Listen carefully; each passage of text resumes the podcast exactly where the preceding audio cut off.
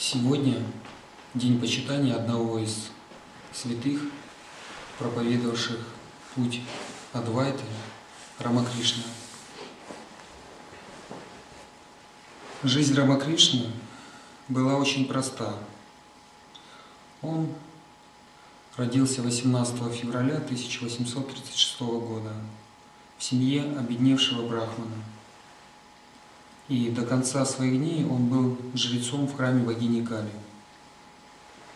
Он прожил всего пятьдесят лет, окруженный учениками, и вошел в Махасамадхи пятнадцатого августа тысяча девятьсот восемьдесят шестого года. Внутренняя же жизнь, духовная, была чрезвычайно насыщена и ослепительна. Необычайно эмоционально, впечатлительно, Рамакришна учился не по книгам. Он постоянно экспериментировал на себе, на практике проходя различными религиозными путями, осваивая все известные ему способы духовного постижения. На собственном опыте проверяя истинность, заповеданного пророками и святыми всех школ и толков индуизма, а позднее, а позднее ислама, христианства и других учений. Говорят, что он прожил много жизней в отпущенных ему короткий отрезок земного существования. И выношенное им учение стало результатом достигнутого опытным путем познания. Рамакришна не создал новой религии и не был основателем новой школы. Он не навязывал людям других вероисповеданий индуизм. Человеку, идущему путем Рамакришны, не надо отказываться от своих традиций и от религии предков. Ибо главное, чему учит Рамакришна, это то, что нет на свете религий или учений неистинных, не ведущих к Богу, ибо каждая религия — это одна и та же высшая реальность, и мы сами творим все различия, присваивая этой реальности разные имена. Рамакришна — реформатор индуизма, мистик, проповедник, индийский религиозный и общественный деятель. Он один из наиболее почитаемых. Это так о нем думали просто. Да. Хотя сам Рамакришна, сам лишь брахман, воплотившийся как аватар, а люди потом уже его назвали мистиком, реформатором, общественным деятелем. Когда часто мы слышим оценки святых таким образом, не следует, разумеется, святых отождествлять с этим. Это уже как их отражение в зеркале социума, в зеркалах других людей и так далее.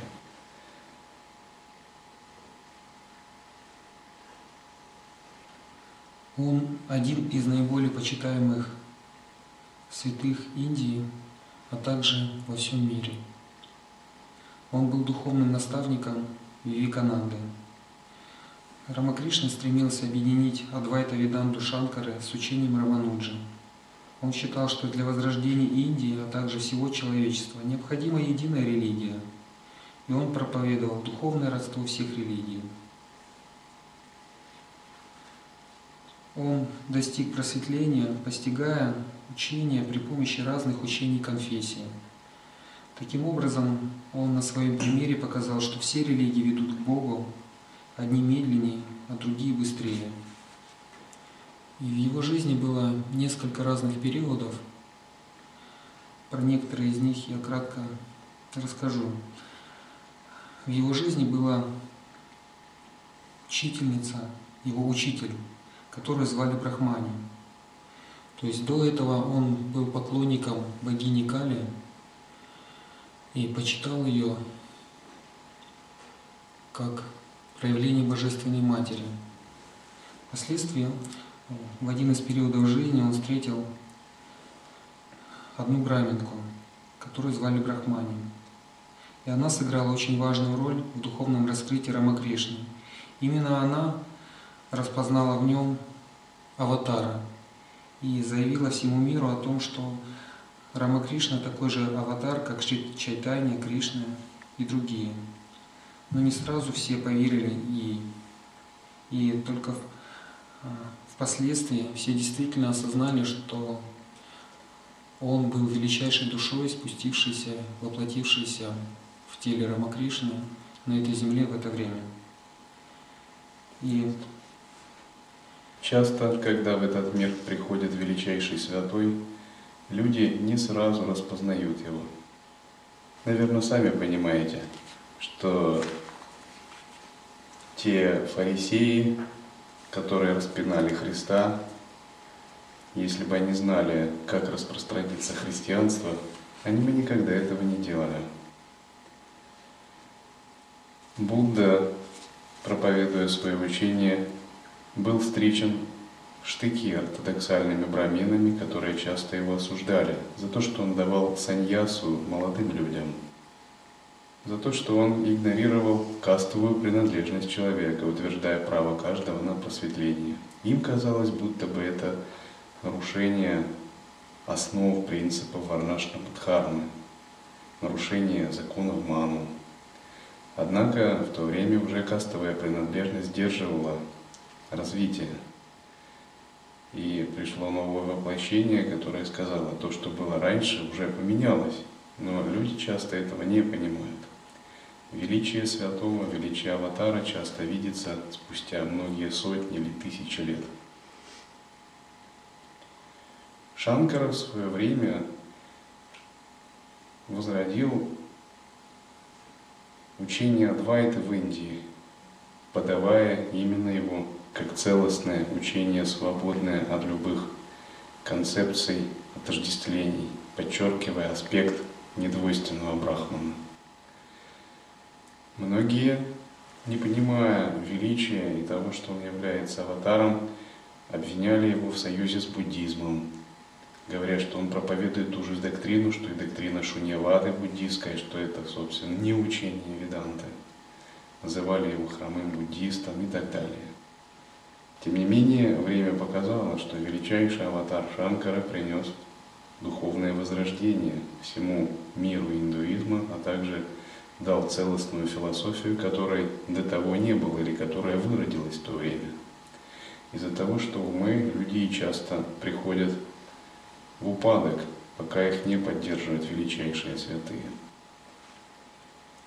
Миссия какого-либо существа, она не видна сразу, то есть она не видна в первые годы. Она может быть видна спустя десятки лет, спустя сотни лет. Но когда мы ретроспективно возвращаемся назад и видим эту миссию, мы видим, что она поменяла миронастроение целой эпохи. Она дала миру целое новое видение. То есть мир стал другим вместе с Шанкарой, Буддой, Рамакришной. И величие подобных святых, оно распознается не сразу, а именно только со временем. Поскольку аватар, приходя в этот мир, он действует, имея определенную миссию. Он рожден не исходя из своих кармических предпочтений или желаний. Он не переродился из-за того, что он испытал сексуальные желания к матери, как так бывает с обычными людьми, и ревность к отцу. У него не было желаний получить тело и грубо наслаждаться в нем из-за того, что он не прошел какие-то кармические задачи в сансаре. Аватар всегда рождается, четко зная, зачем ему это нужно, что он будет делать и каким образом он будет делать. Он имеет внутренний свет в самом себе, он благословен богами и сиддхами, и он просто делает то, чем он должен заниматься. Передает учение, просветляет умы других, вводит новые законы. Именно в этом величие подобных святых, таких как Рамакришна. И только спустя десятки или сотни лет миссия этого аватара во времени она четко видна.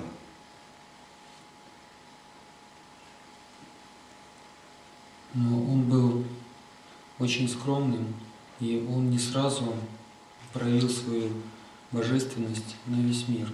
И когда ему сказали о том, что он аватар, одному из своих духовных искателей он сказал: «Ну ладно, это ты так говоришь, но поверь мне, я ничего не знаю об этом». И он все время считал себя, несмотря на то, что его считали аватаром, как он назывался, божественным ребенком матери, богини Кали. И он считал себя учеником всю свою жизнь. Он часто переводил поговорку своим ученикам: «Дружище, чем больше я живу, тем больше я учусь». И когда он уже долгое время был под руководством его учителя Брахмани, то он однажды встретил Тотапури. Это был новый гуру, странствующий монах. И Тотапури был носителем в то время незнакомой философии для Рамакришны, философии Адвайта-Веданты. Так как Рамакришна поклонялся Божественной Матери в виде формы, то он не признавал в то время абсолют в его безличностном аспекте. И когда он встретил Тотапури, Тотапури стал его учить, что он находится в двойственности. И стал обучать Рамакришну именно философии Адвайта-Веданты. Тотапури сразу увидел, что Шри Рамакришна был подготовлен стать учеником, и предложил посвятить его все тайны. И Рамакришна с разрешения Божественной Матери, то есть он к ней обратился, согласился на такое обучение. Но перед тем, как принять Рамакришну в ученики, Тотапури ему сказал, что ты должен пройти ритуал саньяса, то есть стать настоящим учеником. И Рамакришна согласился отречься, но с условием, что церемония будет в тайне от его матери, которая была очень старая в то время, чтобы ее не огорчать. И в назначенное время он был посвящен в ученики, в саньясины, в монахи. И после этого он стал обучаться у Тотапури Адвайта-Веданте. Тотапури говорил ему, что Брахман является единственной реальностью, всегда чистый, всегда озаренный, всегда свободный, вне ограничений жизни, пространства и причинности. Хотя, по видимости, раз разделенный именами и формами, посредством непостижимой силы Майи, этой чародейки, делающей невозможное возможным, Брахман на самом деле един и неделим. И когда искатель погружается в блаженство самадхи, он не воспринимает время и пространство, или имя и форму, порождение Майи. Все, что находится во владениях Майи, нереально. Тотапури говорил Рамакришне: «Оставь это, разрушь тюрьму имени и формы, и выпрыгни из нее, подобно стремительному льву. Нырни глубоко в поисках «Я» и постигни его через самадхи. Ты увидишь, что мир имен и форм исчезает в пустоте, а ничтожное эго растворяется в сознании Брахмана. Ты постигнешь свою тождественность с Брахманом». То, чему обучал Тотапури Рамакришну Адвайта-Веданта Шанкара. В свою очередь, Адвайта-Веданта Шанкары возникла не на пустом месте, поскольку Шанкара был продолжателем чистых ведических традиций. И именно он подчеркивал или стремился в своем учении подчеркнуть сущность, сердцевину ведической традиции. А сердцевина ведической традиции, разумеется, это Адвайта. Позднее, так сказать, более компромиссные учения Двайта, Вишишта Двайта, они как бы выросли на дереве Адвайты с тем, чтобы донести до разума более ограниченного человека ведические истины в каком-то более приемлемом варианте. Но сущность или сердцевина ведической философии, разумеется, это учение Васиштхи, изложенное в йога-васиштхе, учение Дататрея, учение изначальных Упанишад. Это абсолютный монизм, чистый монизм, запредельный монизм. И лишь только тогда, когда этот монизм не способен быть понимаем человеческим разумом, монизм становится чем-то уже более адаптированным к менталитету того, кто воспринимает, то есть двайты или вишишта двайты. Тотапури, будучи последователем учения Шанкары, дал наставление Рамакришне о том, что корнем всех заблуждений является привязанность к имени и форме, нама и рупа. Ум обуславливается именем и формой, и из-за этого не может воспринимать ногой обнаженное беспредельное сознавание. Именно связанность именем и формой заставляет нас также отождествляться с этим телом, считая «я есть тело». В момент зачатия, после передачи, когда мы впервые соприкасаемся с пространством естественного состояния, возникает как бы некий небольшой вкус, как это воспринимать за пределами имени и формы, как это переживать осознавание, освобожденное от связанности именем и формой. Собственно, практиковать путь лая-йоги, пребывать в естественной осознанности, это означает постоянно помещать свой ум за пределы имени и формы. Естественное состояние вне имени и вне формы. Быть в естественном состоянии – это означает превзойти все формы, превзойти все имена, войти в настолько тонкое и в настолько прозрачное присутствие. Многие, воспринимая учение Шанкары буквально, занимали другую позицию, позицию нигилизма. То есть первая позиция, когда наш разум околдован, очарован именем и формой, называется этернализм. Слепое приятие внешней реальности, слепая вера в самобытие внешней реальности, в имена и формы. Есть другая крайность, которая называется нигилизм, отрицание имени и формы. И многие последователи учения недвойственности или Шанкары бросались в другую крайность, объявляя имя и форму злом, тем, что надо отвергать, чего надо сторониться, чего нельзя касаться, поскольку это подобно ядовитой змее, околдовывающей разум йогина и ввергающего его в новое тело при перерождении. Учение за пределами нигилизма и этернализма, учение ситха говорит о том, что возможно найти такое состояние, которое находится за пределами имени и формы, но при этом нет никакого отвержения, при этом есть полное единство. Это и есть полный монизм или абсолютная адвайта. Тогда имя и форма рассматривается как виварта, виласа, лила, божественная игра, творческая манифестация бесформенного и безымянного, от него не отличающиеся.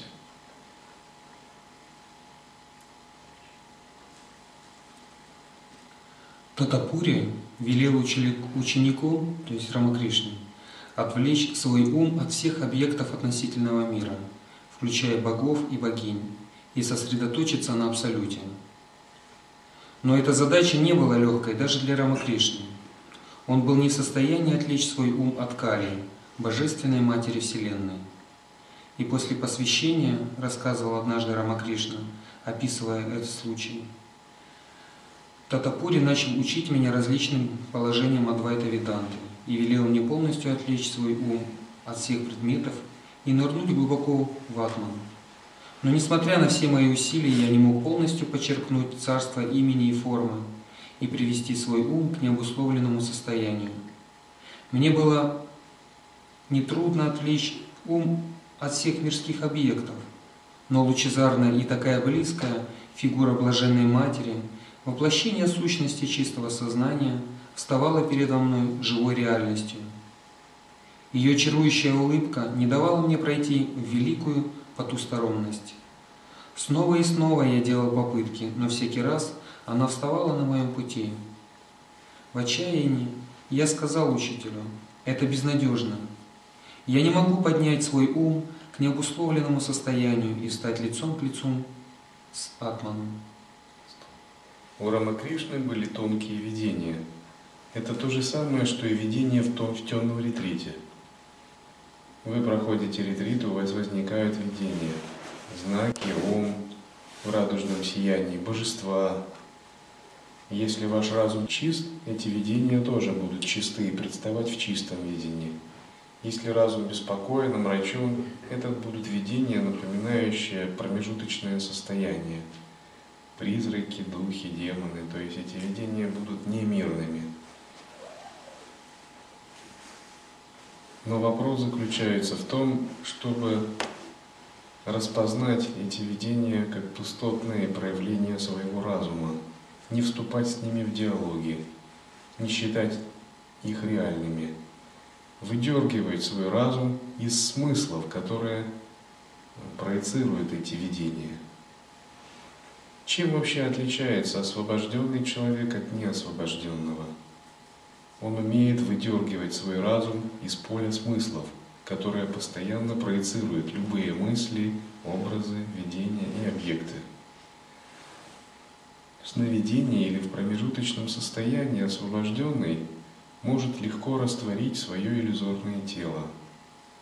Как вы знаете, в сновидениях у нас создается силой разума иллюзорное тело. Это каждый делает, даже мирянин, не практикующий.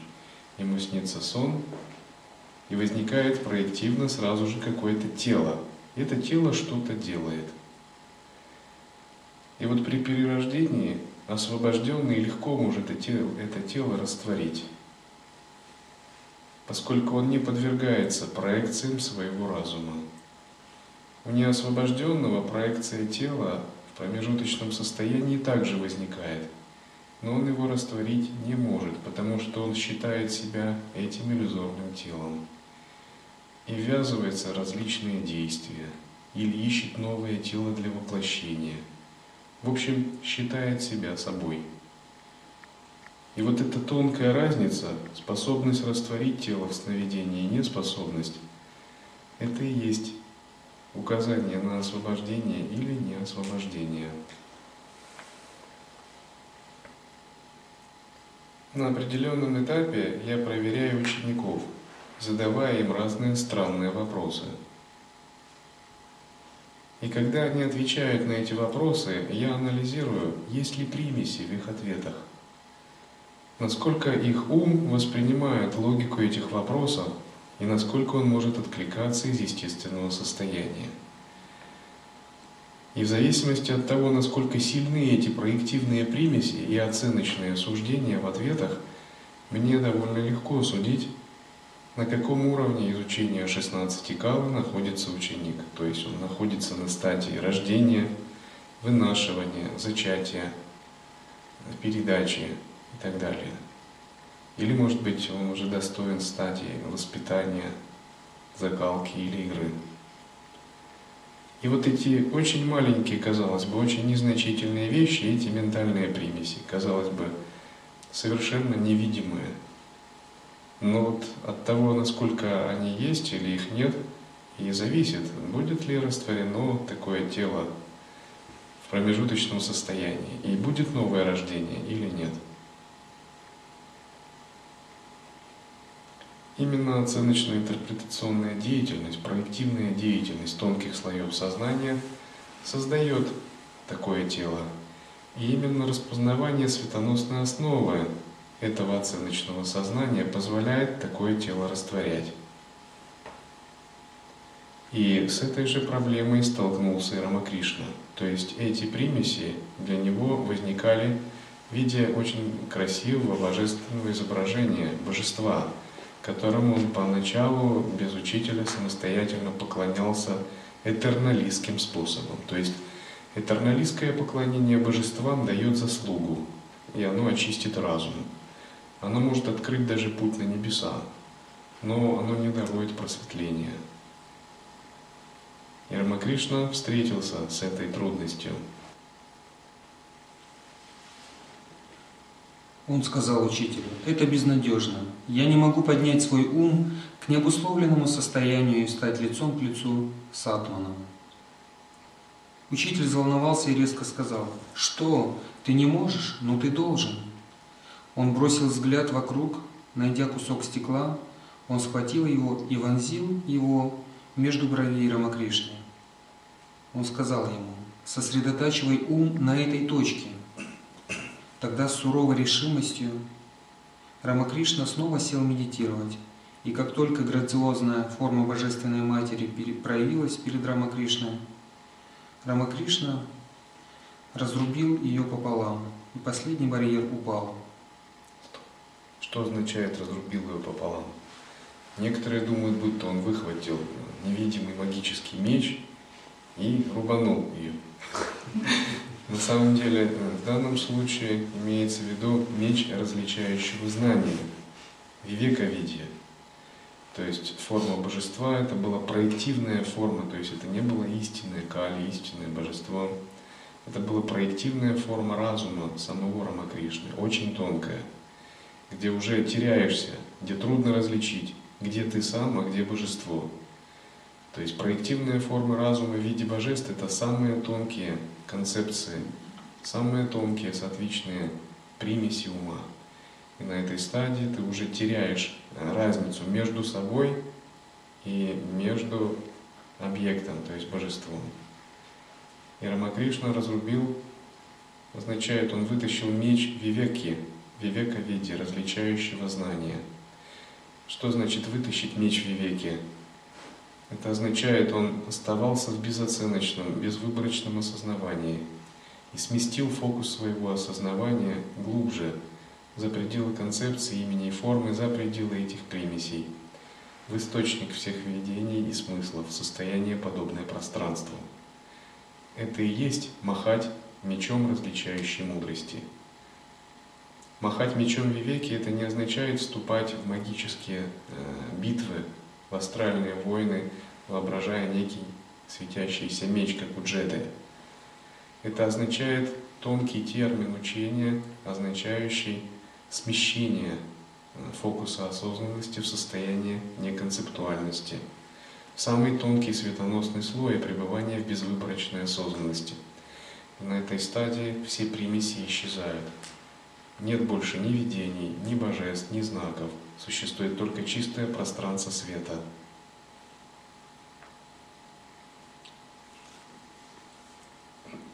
Шри Рамакришна три дня оставался полностью поглощенным в самадхи. «Правда ли это?» — воскликнул Тотапури в изумлении. «Возможно ли, что за один день он достиг того, что у меня потребовалось сорок лет напряженной практики? Великий Боже, это поистине чудо!» Наконец, с помощью Тотапури ум Рамакришны спустился на относительный план.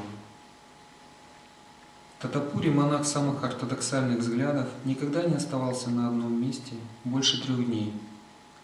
Но в Дакшинешваре он пробыл одиннадцать месяцев. Он тоже должен был кое-чему научиться.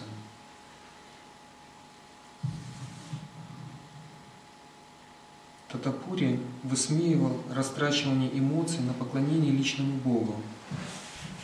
И Рамакришна, с одной стороны, полностью сознавал, как его гуру, что мир является иллюзорной видимостью,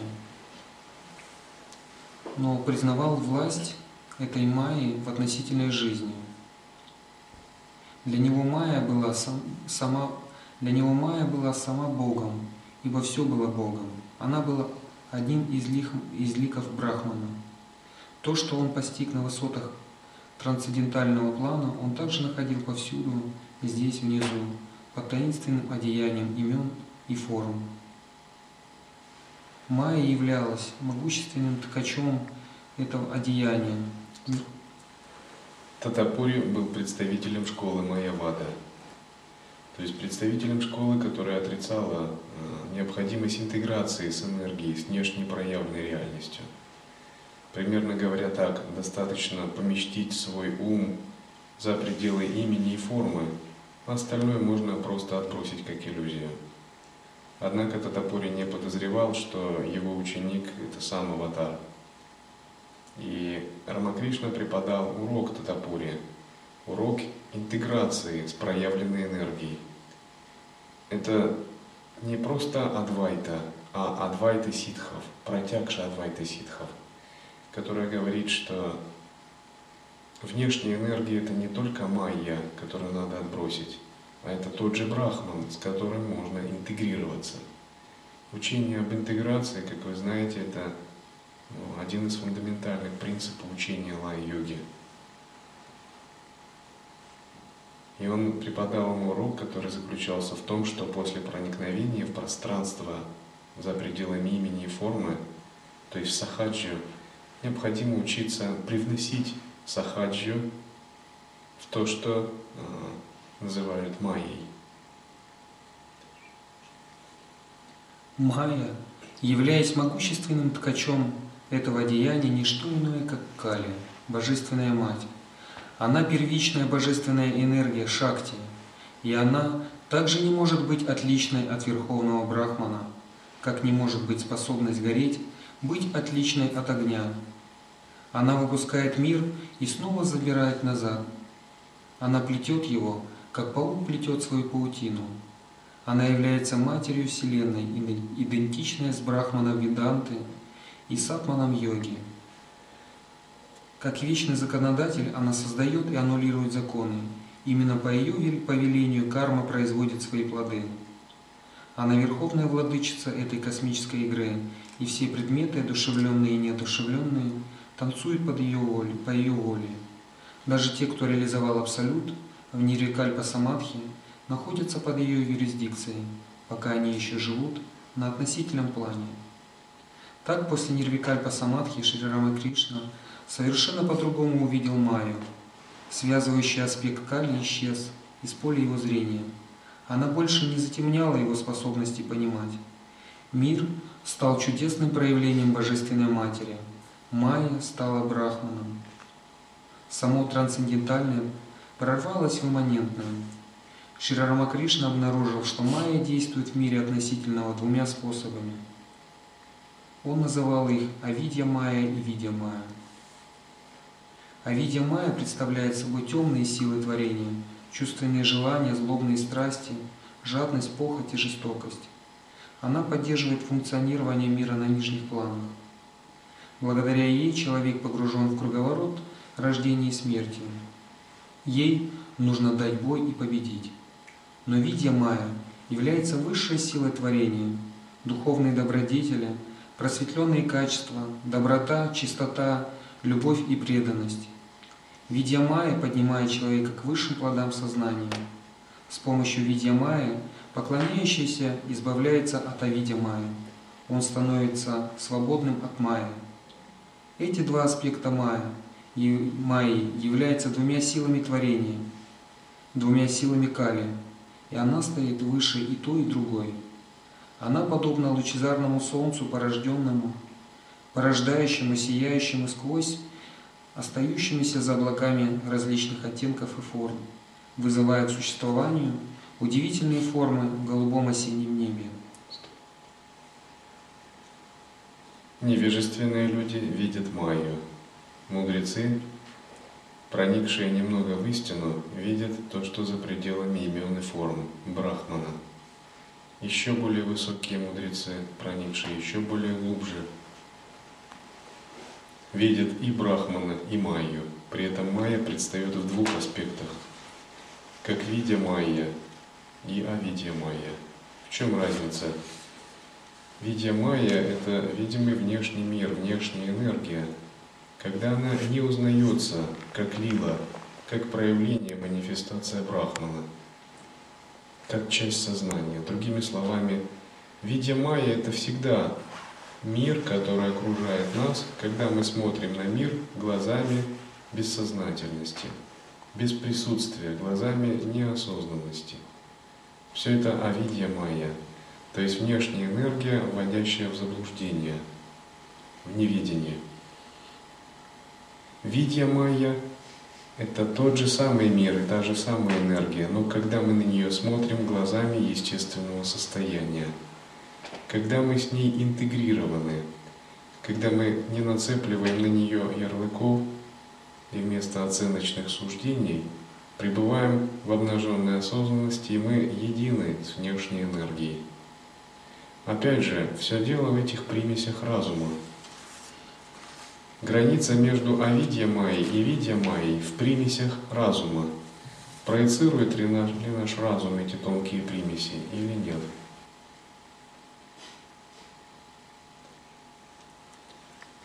После того, как Рамакришна осознал, что и Майя, и Абсолют являются одним и тем же Брахманом, он преподал урок своему учителю Тотапури. Тотапури должен был узнать значение Кали, великого явления относительного мира и Майи, ее неописуемой силы. Однажды, когда гуру и ученик были заняты увлеченным обсуждением некоторых вопросов Адвайты, один из слуг храмового сада подошел и взял горящий уголек из священного костра, который был разожжен великим аскетом. Ему нужно было раскурить свою трубку. Тотапури разъярился и уже готов был избить этого человека. И Шри Рамакришна расхохотался. «Какой стыд!» — воскликнул он. «Ты объясняешь мне реальность Брахмана и иллюзорность мира, и все же ты сейчас настолько забылся, что готов избить человека в припадке гнева. Могущество Майи поистине непостижимо». Тотапури был смущен. Примерно в это время Тотапури был свален тяжелым приступом дизентерии. Из этой жалкой болезни он потерял способность медитировать. Как-то ночью боль стала мучительной. Он не мог больше сосредотачиваться на Брахмане. На пути встало тело. Он был сжигаем его требованиями. Свободная душа, он совершенно не думал о теле, поэтому он решил утопить свое тело в Ганге. Он вошел в реку, но что произошло? Он дошел до противоположного берега и не утонул. В Ганге не нашлось достаточное количество воды, и, стоя в изумлении на другом берегу, он смотрел назад через реку. Деревья, храмы, здания вырисовывались на фоне неба. Вдруг, в одно мгновение, он увидел во всем окружающем присутствие Божественной Матери. Она во всем, и она все. Она в воде, и она на земле. Она тело, и она ум. Она боль, и она удовольствие. Она знание, она неведение. Она жизнь, и она смерть. Она все, что видит, слышит и воображает человек. Она обращает «да» в «нет», «нет» в «да». Без ее милости ни одно воплощенное существо не может выйти за пределы ее царства. Человек не имеет своей свободной воли, он даже не свободен умереть. И все же вне тела и ума она пребывает в своем трансцендентальном абсолютном аспекте. Она есть Брахман, которому Тотапури поклонялся всю свою жизнь.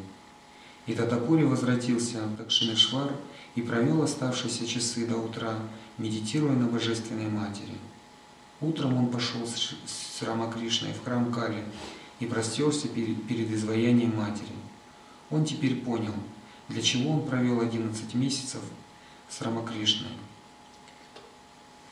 Тонкие примеси ума также оставались и Тотапури.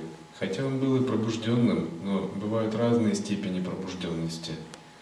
Степень пробужденности Тотапури не позволяла ему объединяться с внешним проявлением. Она позволяла ему занимать классическую позицию веданты – найти, найти, не то, не то.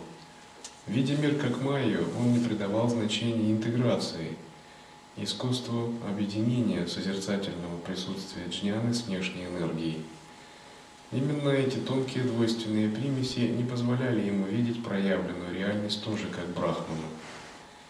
Просто что он делал, это был безразличен к этой реальности.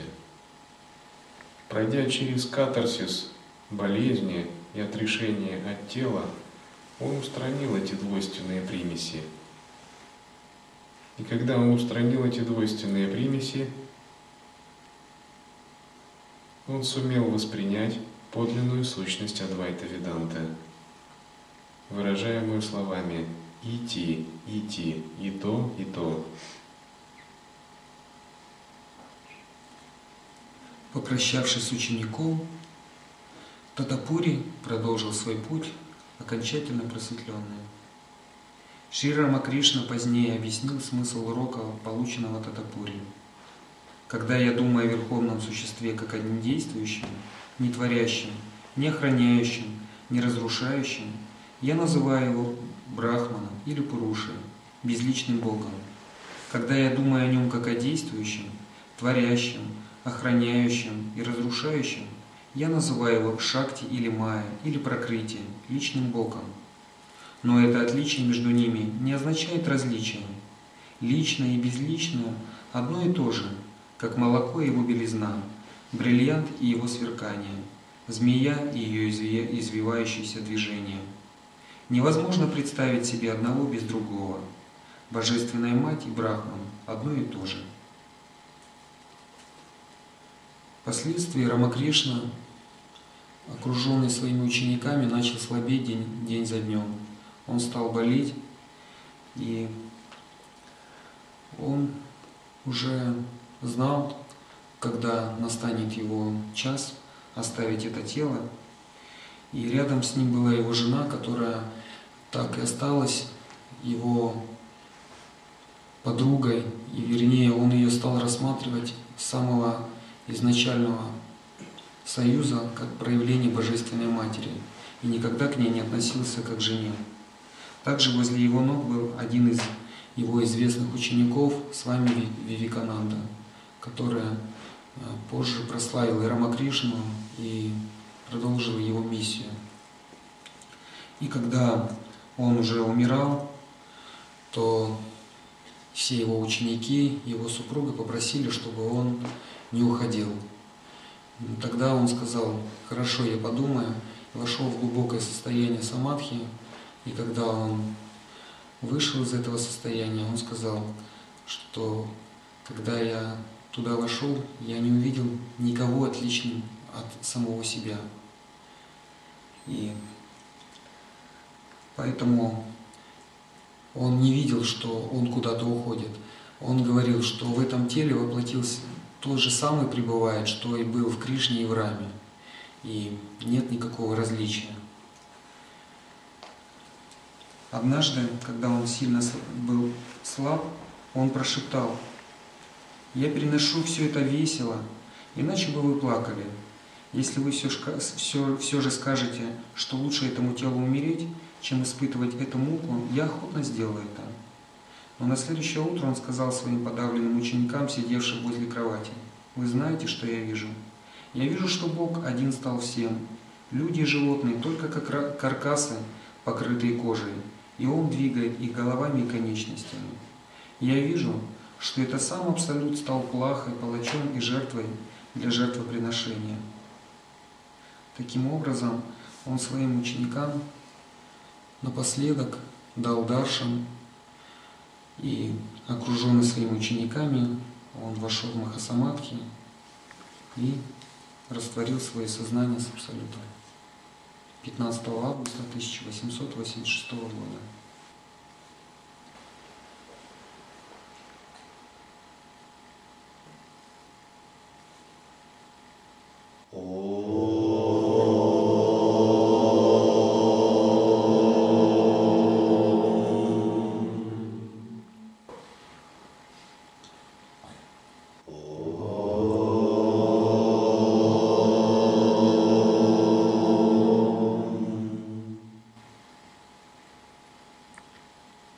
Oh.